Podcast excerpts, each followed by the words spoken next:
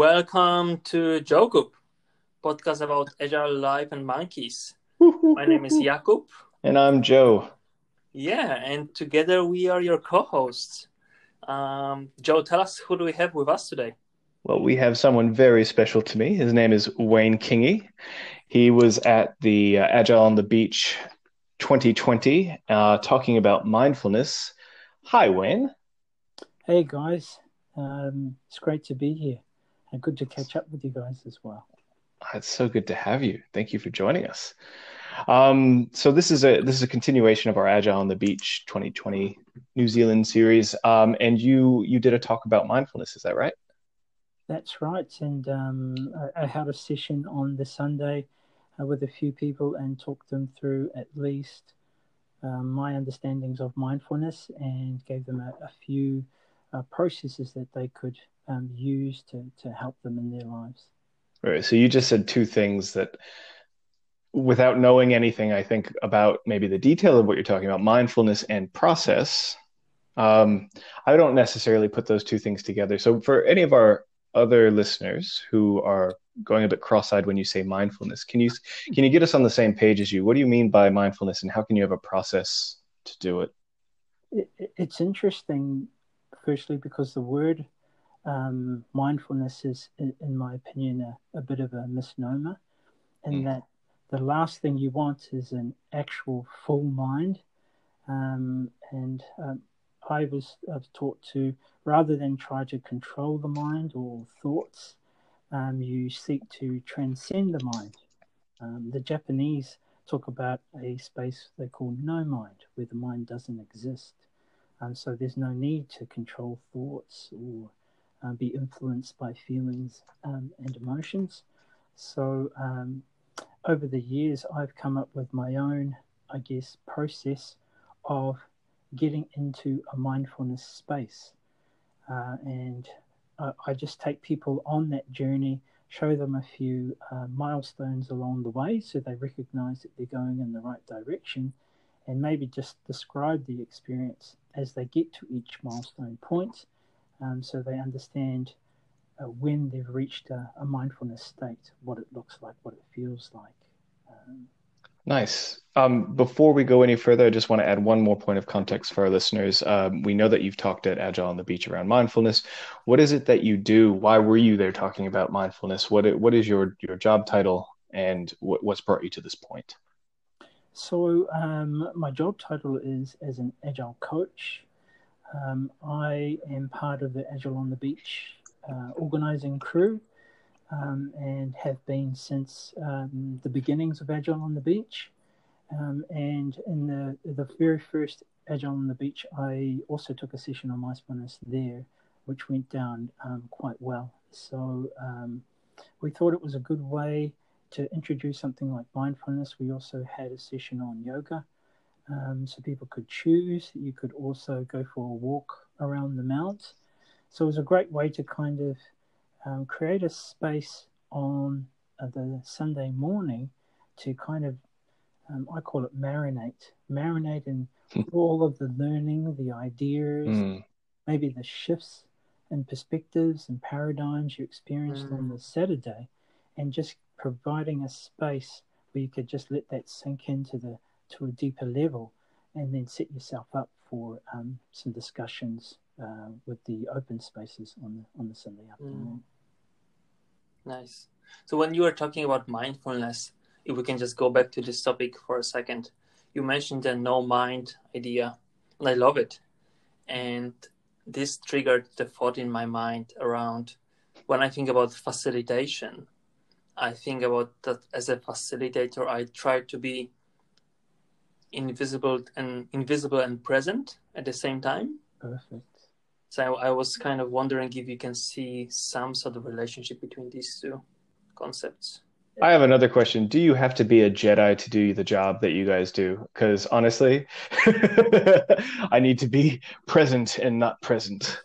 Empty mind, but full mind. Absolutely. It's um, it, it's actually um, there are definitely similarities in both your um, coaching stance and um, a mindfulness practice. Mm. In in that, um, mindfulness really is about being fully aware and fully aware of everything in the present moment. And when you are fully aware of the present moment, um, there are no thoughts of the past or the future. So, in that space, mind doesn't exist. Um, so, when they say mindful, it's really about completely putting your awareness, and over time, we've called it being mindful of um, what you're doing, um, exercising in a mindful way, walking on the beach in a mindful way, being mindful of nature, being mindful of your impact um, on other people. Mm. And uh, to, to Jakub's point, um, as a coach, being mindful of the space you want to create um, that allows people to, to bring their, their best selves, their authentic selves into the space and ensuring that there is a space for the conversation, space for innovation, space for reflection and exploration. Um, none of those things happen if there is no space, if our minds are so busy and so full of stuff. There is no space for exploration. There's just this continuous uh, running on a treadmill almost of thoughts. Um, you know, it's it's so funny. We keep using these contradictory words or concepts to explain another concept. Um, we we talk about um, you know what you're talking about is space, but you're not talking about physical space. Agreed. But but it I I'm I'm I'm interpreting that when we talk about space, you know, a, a, coach making space for a conversation or for people to think or for people to act, it's it's the sensation of space. It's not that it's physical space. It's the sensation that you have when you have lots of space. You're unencumbered. Um, you're free to move. Uh, there there there are not obstacles in your way, and so when we're talking about space in this context, you're talking about it's not the physical space, it's the inner space and it's not really space it's just we're trying to put how we feel when we have a lot of physical space. No. uh, we're saying that experience is very similar to how you feel inside your mind when you're able to perform or observe. Is that is that kind of am i interpreting that right? Absolutely. Um, perfectly. And um, in meditation practice we, we talk about um, tools for meditation and two of the um, tools that work hand in hand are attention and intention um, so, in some basic um, meditation practices, you put your intention on something, and the, the most well known one is your breath. You know, putting attention on your breath brings you into the present moment. Um, but there's also um, a tool called intention. So, um, bringing an intention into the space. Um, I love the way you put it um, um, in, in a space that is re- uh, sorry, an outer space that is reflective of our inner space. So. I might bring, um, as part of my coaching stance, and something I'm playing around with at the moment, is the idea of compassionate coaching. In our current environment, um, a, people first focus, and with compassion is what's what's needed. So I try to bring the intention of compassion and understanding to the outer space in which we are interacting as we meet, have workshops. Um, I try to bring that intent into that space, and much the same way as what um, Jakub was suggesting. As a facilitator, um, by taking a step back and creating this or holding the space for facilitation to happen, he is um, playing that third person um, or even fourth person perspective where um, his role is is not to put content into the space, but to um, create the space for content to arise, emerge, to be explored, to be reflected upon. Um, and some people might say, um, is how is in the physical at least how would um, Jakub as a coach be participating in it? Because on the surface, it may be very um, limited actual participation, but the um, the energy, the intent required to hold the space um, is actually quite intense for uh, for a good coach. It is, and I think that often it is in, invisible to uh, to an unstrained eye how mm. much attention we need to pay and how much we need to act with intention. So I, I love uh, I love all of this that what you're saying, Wayne. Even if I'm in a room and sometimes I go and sit down on purpose just to bring the room into a more relaxed kind of phase. Exactly. And I can see that people actually relax. And you you may see that well he just sit down because he was tired. no, no, no, no. I just observed the room and I wanted to bring this relax, relaxed atmosphere to the meeting right now, to the session. Absolutely. And, and sometimes, in order to, um, we may step in to kind of guide and um, kind of shape the conversation, but not for our own benefit, for the benefit of the people having the conversation. Mm. Um, as an example, if if someone say hasn't participated in the conversation for the last five minutes or so, we may say, okay, uh, Bob, you know, um, let's hear your thoughts on the topic.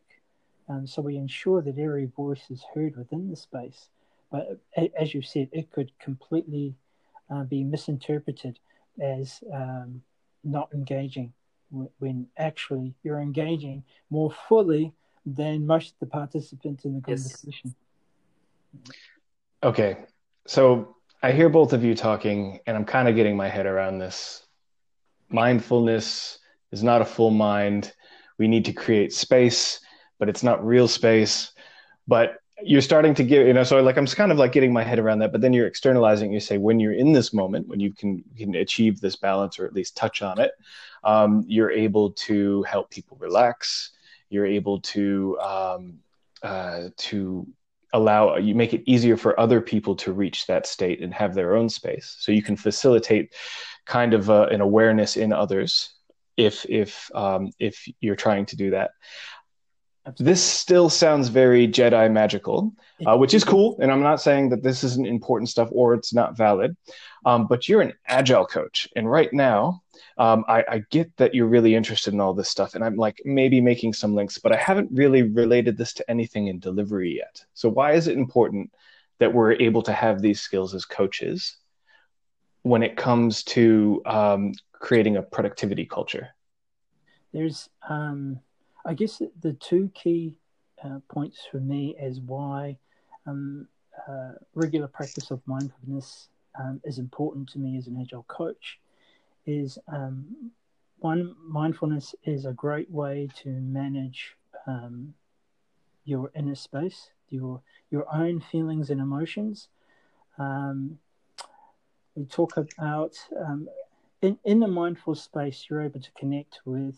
Uh, everyone talks about their authentic selves. Well, um, I would call it your source self. Your source self is your authentic self, and it is free from um, uh, the environment of your past. It is free from constantly thinking about uh, what could happen in the future. It is fully present in the moment.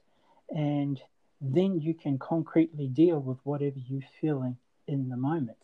But you're no longer identified or um, unconsciously reacting from, um, the, say, the influence of your past and the influence of the future or what you're feeling in the moment, you can decide to make more conscious decisions, more conscious um, choices about what you say, how you say it.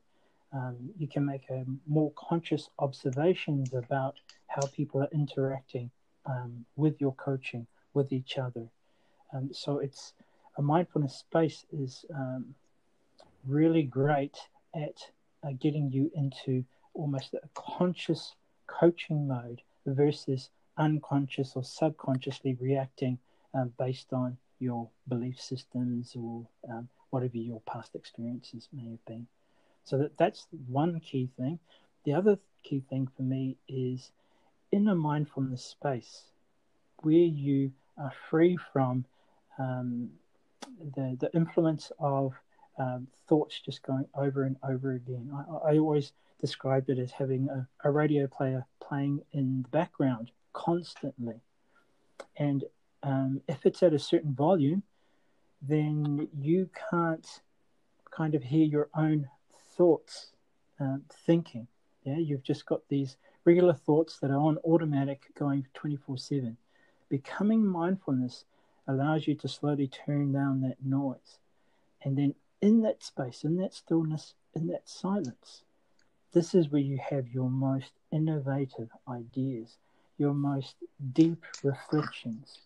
This is the space where uh, problems you've been trying to solve mentally for so long, suddenly things just become clear. Um, you get a revelation, an idea that um, uh, could potentially solve a problem you've, you've been trying to solve for a long time.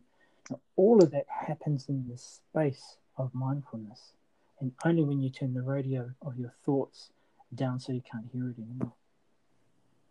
That's great. So if I'm a coach, um, which you know I am, uh, but but as a coach, um, it might be worth me exploring mindfulness as a practice um, because it sounds like it's it's it's an enabling tool that gets me to places that will help me in my job because my job is quite often dealing with uh, or enabling or both with change, uh, not just change in an organization, but change in the way that people have perceptions on what they do in delivery. So it's an enabler to allow me to act with intent, not with prejudice, mm-hmm. which is nice. So we, we can say we if we understand the purpose of this change and who the players are, I can act um, in the conversation with them, not at them. I, I'm not just saying we have to do this thing, just do this thing. I can say, let's just talk about and make sure we understand why we're doing it and and now bring you into into that conversation and help you get to that purpose versus me having to tell you kind of manage you uh, to there. So there's there's a real benefit there i'm seeing is being able to act with intent um, and and not bringing my prejudice or my preconceived ideas on on how they should do something into it. So i love that. Mm. um, and then the second bit you said was around innovation because um, doesn't matter if you've been through five transformations, 10 transformations, 100 transformations, or trained one squad, team, or, or several. Um, there are some patterns that you will run into uh, again and recognize, but none of them are exactly the same. And they all pro- they all probably deserve a certain amount of innovation and unique approaches to um, to help them reach their best them. And so this is another state of mind that you can, you know, once you've eliminated the bias or lowered the volume on the bias, you can, you can, you can, you can recognize patterns and say maybe that isn't the same pattern. Maybe there's a new opportunity. Maybe I don't have to repeat this thing that I've done a hundred times before. Maybe, maybe there's something better. Um, and so I, I can see the value in that. It's, it's, it's funny. It's very intangible, but it, but it's also very applicable as well. Absolutely. And, and if you're a process orientated um, listener, then um, th- there's something called the OODA loop. I don't know if you're fam- familiar with it. Um, observe, orientate, decide, and act. Now, um, in the space of mindfulness, um, and because it's, and the reason why it's so closely linked to meditation is because it uses a meditation method, the, the witness method. Is it just saying the name over and over again? Ooda. is no, that how you're well, supposed to meditate? Ooda. It's that first word, the, the observation, becoming the witness. And yes. if you're fully present in the moment, you're able to observe um, more fully uh, what's right in front of you. Therefore, you're able to orientate um, what you're observing and then make the best decisions possible because you've got a fuller amount of context of um, data to then orientate and decide on what the best action to take. Now, all of this is happening where? It's actually happening on in your inner space. Yeah, the only thing people see on the outside is the actual action um, that you take. So um, mindfulness is about creating that inner space to um, so you are better at observing you're better at um, orientating and then making the best decision possible so you can act in the most appropriate way in the moment. Nice. So mindfulness is the ood. It's the ood yes. Yeah. Yeah, and I, I love how you brought the intention into it, um, and um, orienting yourself, observing, orienting, and deciding. Um, I think that it, it if you make this as as a practice, and it probably is not possible to, you know, to have this. Or maybe it is. Maybe I'm just can't. I don't know how I could do it, but maybe it is possible just to be in this OODA loop all the time. You know, even if I'm making my breakfast, can I be in, in the OODA loop making breakfast? Yeah, and um, is it dangerous to operate heavy machinery and be in the OODA loop? it can be. It can be. Um, you, yeah, you, you have to be. Uh, when you get more experience, you're able to kind of. It just becomes a way of being, um, versus something that you have to practice and do. Um, while you're in the practice stage, yeah, I wouldn't uh, try and do it while I'm driving or, or stuff mm. like that until you've reached a stage where actually you just naturally are in this state most yes. of the time anyway. Um, but um, I, I, also, uh, as, as, far as its value, um, the first I heard of the OODA loop was in uh, Brazilian Jiu Jitsu. And um, we were constantly, you know, you'd get shown a technique and then you'd get a, a part, training partner to, to work out the movement and, and get really good at it. And then after what half an hour of practice, you came out thinking that you were going to choke everybody out with this one technique, and uh, not understanding that um, as soon as you went into sparring, of course, there'd be resisting in hundreds of different ways you you hadn't seen before. So the ability to be able to observe the reactions and um, orientate, um, I guess, um, how those actions are con- reactions are connected to each other so that you could make um, the best and most appropriate decision in the moment allowed you to take the right actions. Um, and it definitely it's it is something that requires um, repetition and practice but um, the ability to be fully present um, will um, lead more likely to excellence than than anything else I've practiced. That's lovely. Are you currently in the OODA loop right now? I try and um, always remain in that mindfulness connected state as much as possible. Like um, Jakub said, um, most concepts, if you really want to gain any level of mastery, you have to practice them all the time. Mm. You know, it's not just something you do at work for five minutes. When you do the dishes, you want to be mindful. When you're watching TV, you want to practice mindfulness. When you're eating food, you want to practice. That's your only way to, to mastery is to make it a, a way of life. Um, again, which comes from the martial arts. Um, Can you read minds? No. I, I, and I'm not sure I, I want to read minds. Most of us are not really in control of our thoughts or our way of thinking. So yeah, it, yeah. Okay, question for you, for both of you. If you could choose being invisible, flying, and reading minds, which one would you choose? Ooh. Invisible, flying, or mind reading? Definitely flying for me.